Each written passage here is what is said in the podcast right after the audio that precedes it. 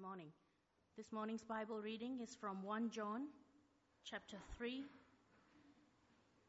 verse 18 to 24. Page 122 7 in the Blue Pew Bibles.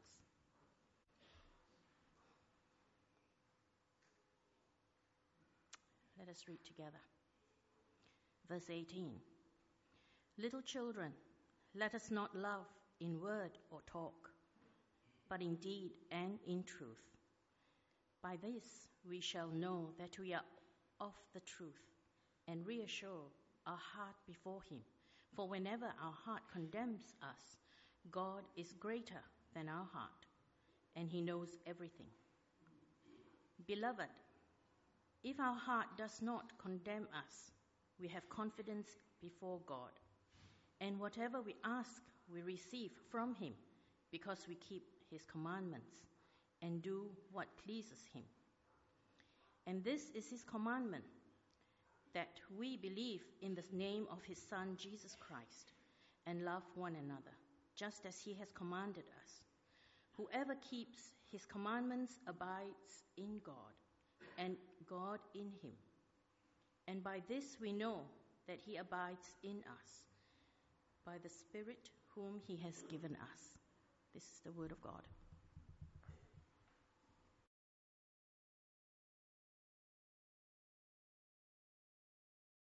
Important time together is our time of prayer. Pastor, would you come and lead us in pastoral prayer? John chapter 3 as we continue our series on the children of God. Let me pray before I come to help us, hopefully, understand the scriptures, the word of God. Father, we look at your word. We believe it's your word. We know that you speak to us. Give us power to understand by, the, by your Holy Spirit that we might hear what you say and that you might give us strength to obey. We ask now in Jesus' name. Amen. Do you like flying? Most of us like flying because you go somewhere exciting, but, but the whole flying process, I find it rocks my sense of assurance. And you know what's bad about flying today? Things have changed with flying. It used to be you'd go to the travel agent and they'd take all your details and they'd give you a ticket and you'd walk up to the airport and you'd hand over your ticket and they'd let you on the plane. I don't have that sense of assurance when I fly these days. I get online, I get given a number, I get to print out some pieces of paper, I take my rough little pieces of paper, stuffed in my bag to the airport, thinking, is anybody care? I've only got a piece of paper from my printer.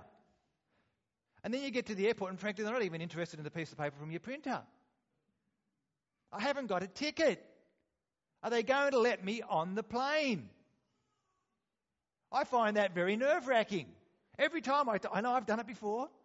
Every time I go, I say, I'd really like a ticket. Not a piece of paper that you're not interested in. It gets worse though, doesn't it? Because I've watched air crash investigations. You ever watch that show? I'm watching the pilots, thinking it could be you, mate. I remember Germanwings. Then I'm looking at the other passengers. Where's your bombs in your shoes? Let alone looking at the engines. You know, you stand there before you get on, you look at the plane, you think, please, baby, please stay up in the sky. I don't want to crash today. It robs sense of assurance. But the truth is, while not fail safe, flying is incredibly safe. And actually, you don't need a ticket. You really don't. It works. I should have assurance. Assurance is something that every Christian should have, and it's a big issue in the Christian life. You know, you've taken your seat with Jesus. You've put your faith in him, but have, am I really allowed to sit here? Am I good enough to be on this flight to heaven? Will God accept me? And many Christians struggle. Will God accept me? Many unbelievers don't struggle too. Some people think, oh, God's just going to accept me, I'm all right. What makes you think you're all right?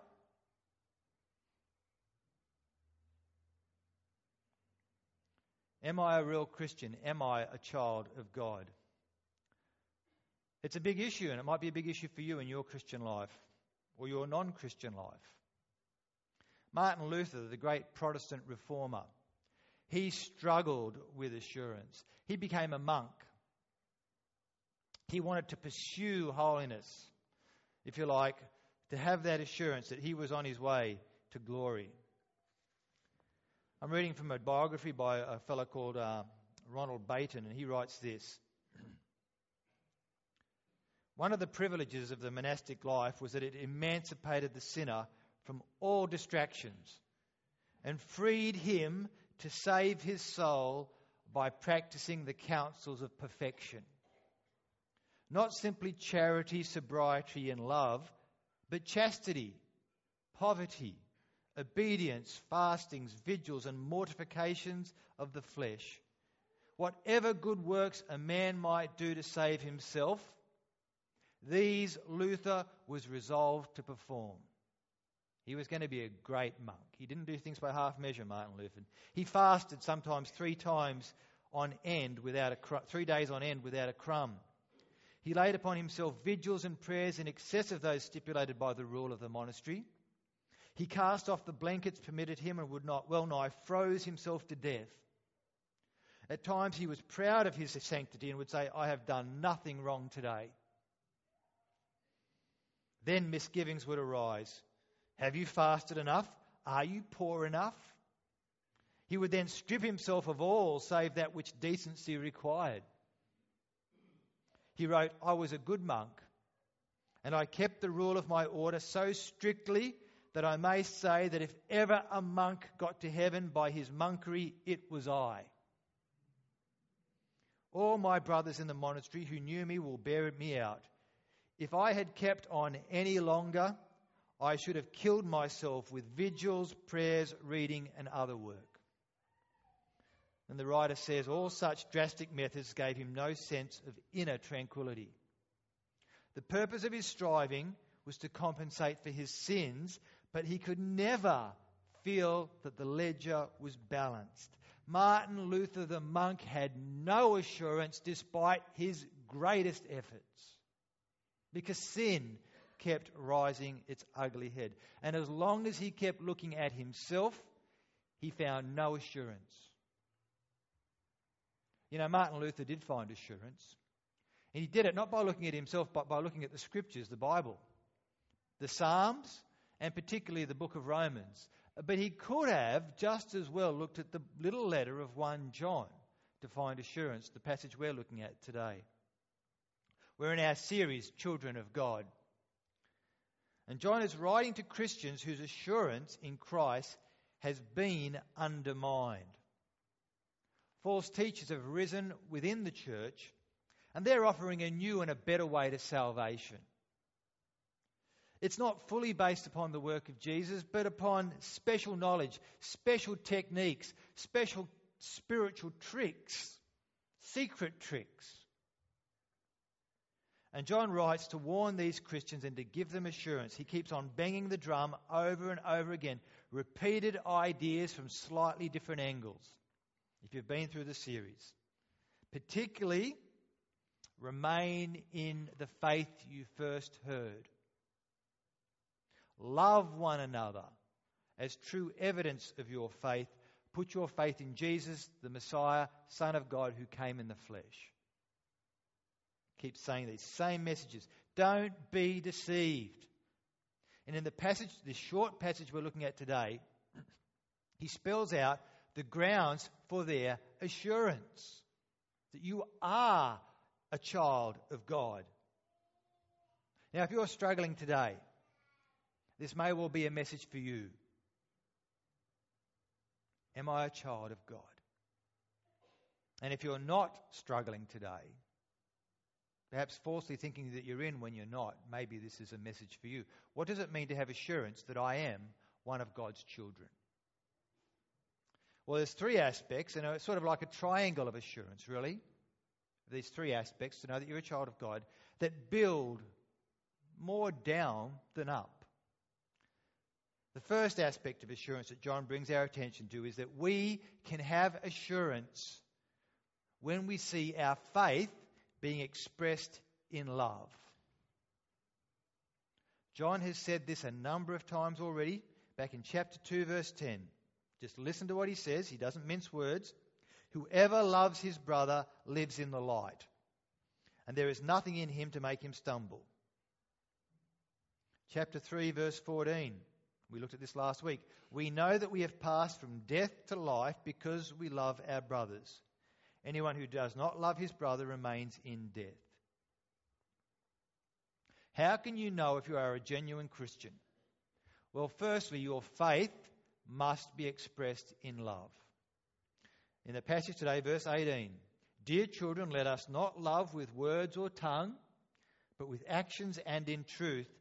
This then is how we will know that we belong to the truth and how we set our hearts at rest in his presence. John is not talking about wishy washy feelings of love or thoughts of love or even words of love. Wishful thinking is not enough. He's not even talking about duty. Oh, I've done what I'm supposed to do. This is love in action and truth. Love as Jesus loved, sacrificial love for the good of others. See, what John is saying is that what we do and how we behave, that is, our works, provide grounds for our assurance. If you do not love others, if you are selfish and proud and greedy, it is reasonable to question whether you indeed are a child of God. You see, having been brought into a new relationship with God through Jesus, our new life, having been made a child of God, our status must change how we behave. We need to reflect the family values in our behavior. We must love as God loves. And if you don't, question whether you do, whether you are a child. And there's the trick, isn't it? Because who amongst us loves as God loves? How does God love? Well, I looked at this at communion. This is how we know what love is. Jesus Christ laid down his life for us, and we ought to lay down our lives for our brothers. Here's the scary thing because the gap between my love and that of Jesus is so vast and broad and deep and wide. None of us can meet such a high standard. I certainly can't. Left feeling a little bit like Martin Luther, aren't we? I am. I can't love as Jesus. If John's trying to comfort us and assure us, and then he says that our love must be like the love of Jesus, well, what is that? Because my love is so less perfect. We're caught in a conundrum. Because a fundamental Christian belief, Martin Luther's life changing discovery as he read the book of Romans, is that we are saved by our faith, not our works. In fact, all our righteousness is like filthy rags. Our good deeds contribute nothing towards our right standing with God. And yet, John says that if we fail to love our brother or our sister, how can the love of Christ be in us? I fail to love every day.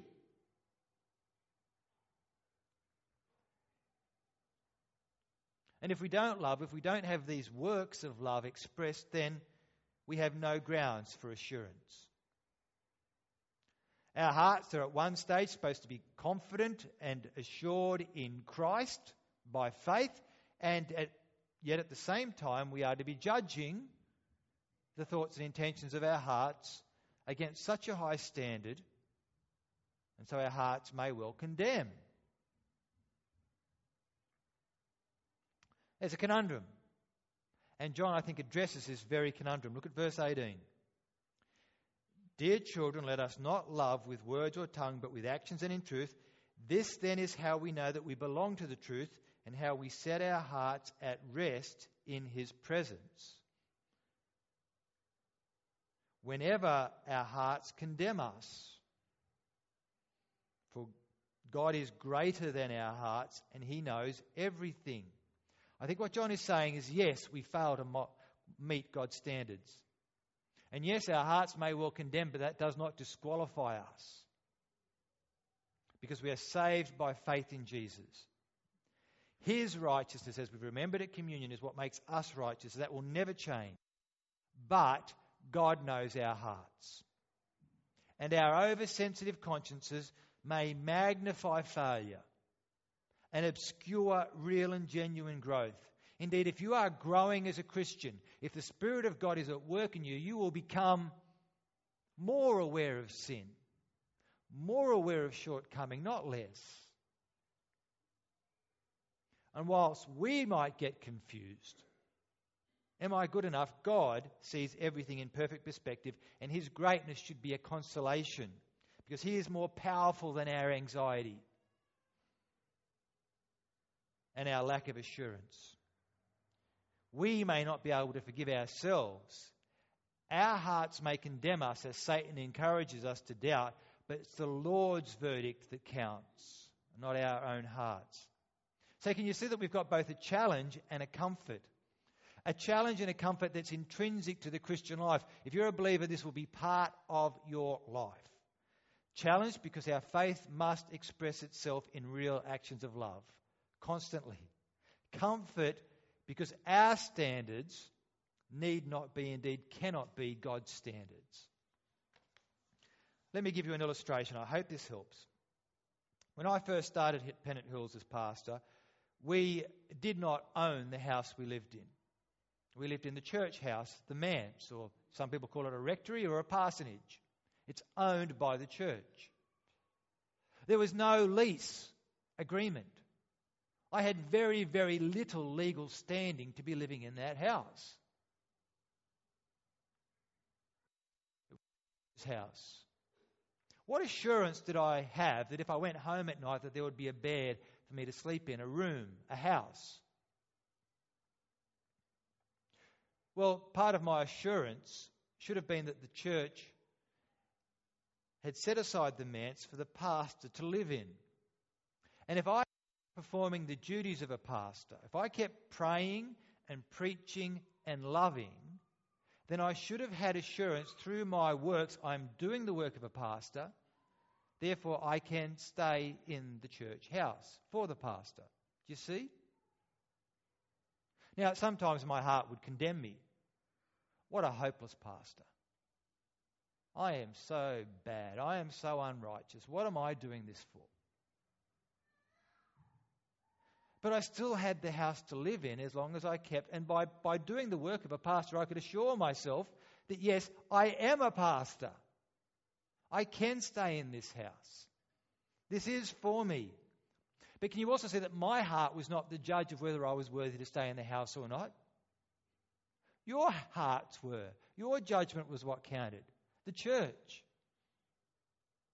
And that should have set my heart at ease, even if I was condemning myself because my standard was higher than what I could reasonably accomplish.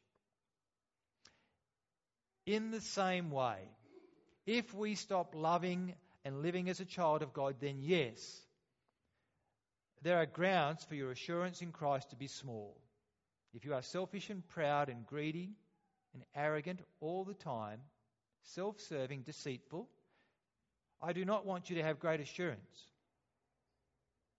Because Christians don't live that way. But that is not the foundation. The foundation a child of God. And sometimes our hearts will condemn and say, You're hopeless, but we're not the judge. God is the judge. He prepares for us an eternal home. We might look at the gap in despair, but God deals with the gap. It's not our job to. We're just called every day to keep living as a child of God, to doing the work of a Christian, seeking forgiveness when we fail. John Newton was a former slave trader, a man, quite a wicked man in so many ways, but he wrote the hymn Amazing Grace. And he used to say the following at the breakfast table during family prayers. He would say, I am not what I ought to be. I am not what I wish to be. I am not what I hope to be. Yet I can truly say, I am not what I once was. By the grace of God, I am what I am.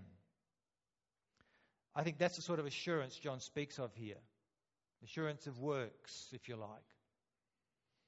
We can have that assurance when we see our faith, even in faltering ways, being expressed in love. But our hope must never fundamentally be in our works, but in our Saviour who is full of mercy and who knows our hearts. This leads us to the second aspect, the greater foundation for our assurance. Our pyramid grows, starting from the top and working down. The foundation that supports our works, our deeds of love, is faith. John contrasts a believer who has doubting faith, small faith, whose heart condemns them, with a believer who has confident faith and assurance. This person does not put their confidence in themselves that they have loved enough, but in Jesus that he has loved enough. Have a look at verse 21. Dear friends, if our hearts do not condemn us, we have confidence before God and receive from him anything we ask because we obey his commands and do what pleases him. Assurance of God. Can you see how assurance transforms our prayer life? We receive from him anything we ask because we obey his commands and do what pleases him. We have confidence before God. I am sure you've had relationships where you're always on guard. You feel a little bit uneasy. You're wondering if with this person you're good enough. Maybe a boss, maybe a friend. Always wondering, what does that person think? Contrast that with a relationship where you feel as though you can relax and be yourself and say what's on your mind because you trust the person you're relating to. You have faith in them and their character. Now, God is more faithful than any of us. He can be trusted. So when we have faith in his character, we can approach him with confidence. Know that he is our heavenly Father. Ask for what? Ask and receive. If you know God, you will seek his will and you will pray in accordance with his will. And you'll want to please him in everything you do because you've got that relationship. Such faith brings great assurance. We trust God. We trust God even to do the works of love that we do. This is so far from any concept that we keep hearing about this concept of an airy fairy faith.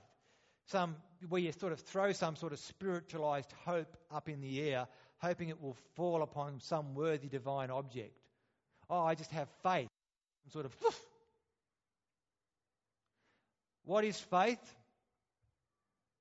for the Bible? Well, verse 23 is just about as good a summary of biblical saving faith as you'll find anywhere in the Bible. Verse 23. And this is his command. You know, we're going to do what, command, what he commands. This is his command to believe in the name of his Son, Jesus Christ, and to love one another as he commanded us. Firstly, biblical belief or biblical faith is never passive acknowledgement of truth or facts. It's never just throwing things out there saying, I believe, I don't care about anything else, I believe. True faith will always act because the implications of what you believe in will be worked out in your life. You will love other people if you put your faith in Jesus. But secondly, there's another aspect. See if you can pick it up. And this is his command to believe in the name of his Son, Jesus Christ, and to love one another as he commanded us.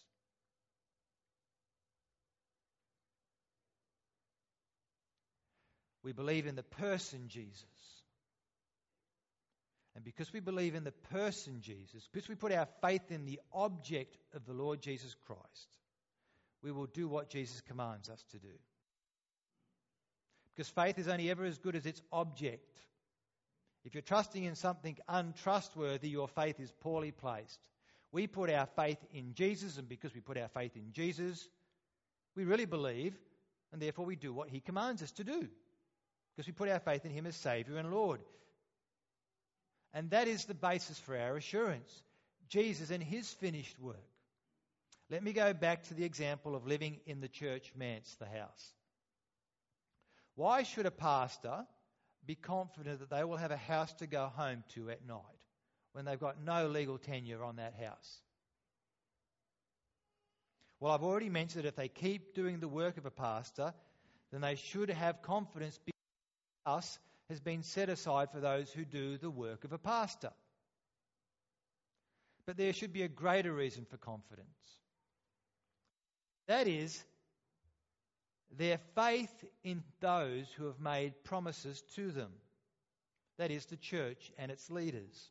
See, when I came to Pennant Hills as pastor, the church promised me, and the leaders promised me, that I could live in the church house as long as I served as pastor. I, on my part, had to trust their promises. The promise still stands I can live in the house. My faith was in their good character, even though it wasn't bound up with a. My faith in their good character underpinned my assurance that I would have a house to live in. And if a relationship between a pastor and the church is strong, they will live in their house and willingly undertake the duties of a pastor because the house supports their ministry. That's what it's there for. It's motivated by relationship and faith or trust. Why am I sure that I will see the Lord Jesus in his kingdom, in glory, in heaven? Because I have come to place my trust in Jesus as my Saviour and Lord. I trust his promise more than I trust my own works. His death in my place on the cross guarantees my forgiveness and acceptance despite my failings. Because I believe in Him, as Saviour and Lord, I seek to do what He commands. I endeavour to love as He loved. You see, my faith in the Lord should give me assurance that I am indeed a child of God because He has made the promise and He has acted to win my security. However, you know, there's an even greater basis for our confidence, our assurance. There's even a, an even broader base for this triangle of assurance. The most stable ground for our assurance, the foundation that can never be shaken, is that our faith is the gift of God. Our confidence must be in the new birth of God by His Spirit. God has been at work in the hearts which were dead to Him to make them alive. The Father gives the gift of the Holy Spirit, which is God living in us as a seal, as a guarantee, as a down payment, an assurance that we are indeed His children. And the Holy Spirit does the work of changing us and producing good works, fruit of love in our lives. Can you see that the whole package, the whole triangle, is the gift of God? Our faith, our works. John says here in verse 23 And this is his command to believe in the name of his Son, Jesus Christ, and to love one another as he commanded. Those who obey his commands live or abide in him, and he in them. And this is how we know that He lives in us. We know it by the Spirit He gave us. We know it by His gift of new life by the Holy Spirit. John uses one of his favourite words, which is the word abide or remain. My version translates it as live. But that is that those who obey Jesus remain in him. They abide in him, and he remains or abides in them. Now, if you're going to stay somewhere, if you're going to abide in my, come to my house and abide there, remain there, you need to be invited. You need to be called. Can you see there are no squatters in the Lord Jesus Christ? You cannot be in him without calling, without the invite.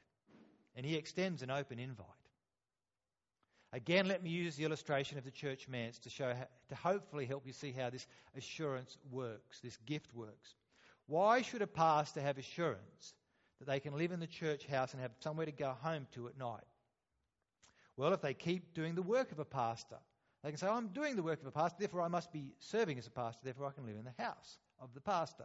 Fair enough? But there's a greater reason. Hold it. They promised me that they would let me live in the house. I can trust their promise. So I know that I'm secure to live in the promise because they're trustworthy people. But there's a greater reason. Why should a pastor know that he has a house to live in? Because he or she was called by the church. The house comes with the call, the invite, the gift. And as long as that call remains, the pastor can remain living in the manse. Can you see the call is more foundational than even the promises or the works? Though all are important. And here is where my analogy falls down. Pastors can fail. Sometimes churches need to get rid of pastors and say, stop living in our house. Not just pastors who can fail, churches can fail, and they often do. They can act dreadfully and say, Get out, we don't want you anymore because you did this, or we don't like you anymore. Over a petty matter. Get out of our house. But the call of the living God is irrevocable. If He has called you and welcomed you into His kingdom, you are secure. You can abide. You can remain. And this gift of abiding and remaining, secured by the Holy Spirit, is all a gift. Can you see how our assurance finds its firmest foundation not in our works, not even our faith, which you might at times think of as a work, but in the call and the gift of God. Secured by the Lord Jesus through his death on the cross. If we are united with Christ, if we come to trust in the Lord Jesus, if we have therefore his Spirit granted to us, God living in us, then our heavenly inheritance is as secure as the Son of God is secure in the presence of his Father, because we are in him. We are secure. You have assurance. I am a child of God because of the gift of God that I receive by faith, that I express in my life. It's all of grace. It all starts with God. So, can you sing Blessed assurance. Jesus is mine. Oh, what a foretaste of glory divine. Heir of salvation. Purchase of God. Born of His Spirit. Washed in His blood. This is my story. This is my song praising my Savior all the day long. Can you sing that? We struggle, don't we? I struggle. It's a battle. And the reason it's a battle is because Satan is at work. He is accusing you. He is desperately trying to get you off track and lead you astray. And he's trying to make you look for assurance in all the wrong places. The only good thing about the devil is that his tactics never change. Same tricks over and over again. So I just want to finish with a challenge to try and help you determine how the, how the Satan is trying to get you off track and help you lose your assurance, have you lose your assurance that should be your irrevocable possession. And maybe as I go through these challenges, maybe I'll be also challenging you because you don't have assurance, because you shouldn't have assurance, because you've never been on the track of faith in the Lord Jesus. And you're using all these other things to tell, you, tell yourself that you're okay, but you're not okay. Because the only way is accepting the gift of God and putting your faith in Jesus and his finished work on the cross and letting the Spirit work so that you produce works of righteousness. That's the only way. So, how can you be led off track? Well, John's addressed all these issues in his book. Perhaps one of the most common, like Martin Luther, is you try and find assurance through your good works. It's a lie of Satan that only by good works can you find assurance. That's the lie of Satan. Oh, I've been to church. I've been generous. I gave money to help Baby Miracle or Nepal. I've, I've done this sort of worship activity. Actually, I'm better than those people there. And so you tally up all your supposed good works and then try to assure yourself that God can't help but be impressed. Well, Martin Luther tried. And I can promise you, you're not trying as hard as Martin Luther did. And he was perceptive enough to say, It ain't working. I've got no assurance because I'm just keep failing. There is no righteousness outside of faith in Jesus Christ. There is no being a child of God outside of faith in Jesus Christ. There is no assurance in works by themselves. Perhaps it's experience that will give you assurance. If I've had this experience, this spiritual height, then surely God loves me and I'm in his kingdom. There's so many people trying to tell us you need to do this, you need to experience that. If you haven't had this or do that, you're not a Christian. That's nonsense. Even material blessings by some are seen as a proof of God's hand in your life. What nonsense. Could be a proof that you're a complete and utter successful criminal. And the devil can counterfeit just about every experience. Now, I'm not saying that God doesn't give us true and real experiences of spiritual life and power. But if you're relying upon experiences for your assurance, you have none because you will get to the moment where you get off the mountain and you fall down here and there is no experience and try to manufacture them as you might. You cannot. Perhaps knowledge. Maybe some of you are trying to get assurance through your knowledge. If you know your Bible well enough, if you can tick off certain doctrines, I sometimes worry, you know, I, I believe all these things, and it's just doctrines, it's being a smarty pants. I'm an expert in theology. I can argue against that heresy. Surely now I have grounds for assurance. Some people are so busy ticking boxes crossing T's and dotting I's that they don't even know Jesus. Their doctrine becomes a block to humility, which becomes a blockage to the cross. Knowledge is no grounds for assurance. I don't care how clever you are, how many doctrines you know. What about associating with others? You know, if I hang around with people from church, Like Pastor John knows my name. Oh, or maybe better than that, maybe you know, Phillip Jensen or Billy Graham, I don't know. Maybe somebody knows your name. Surely that means you're a Christian.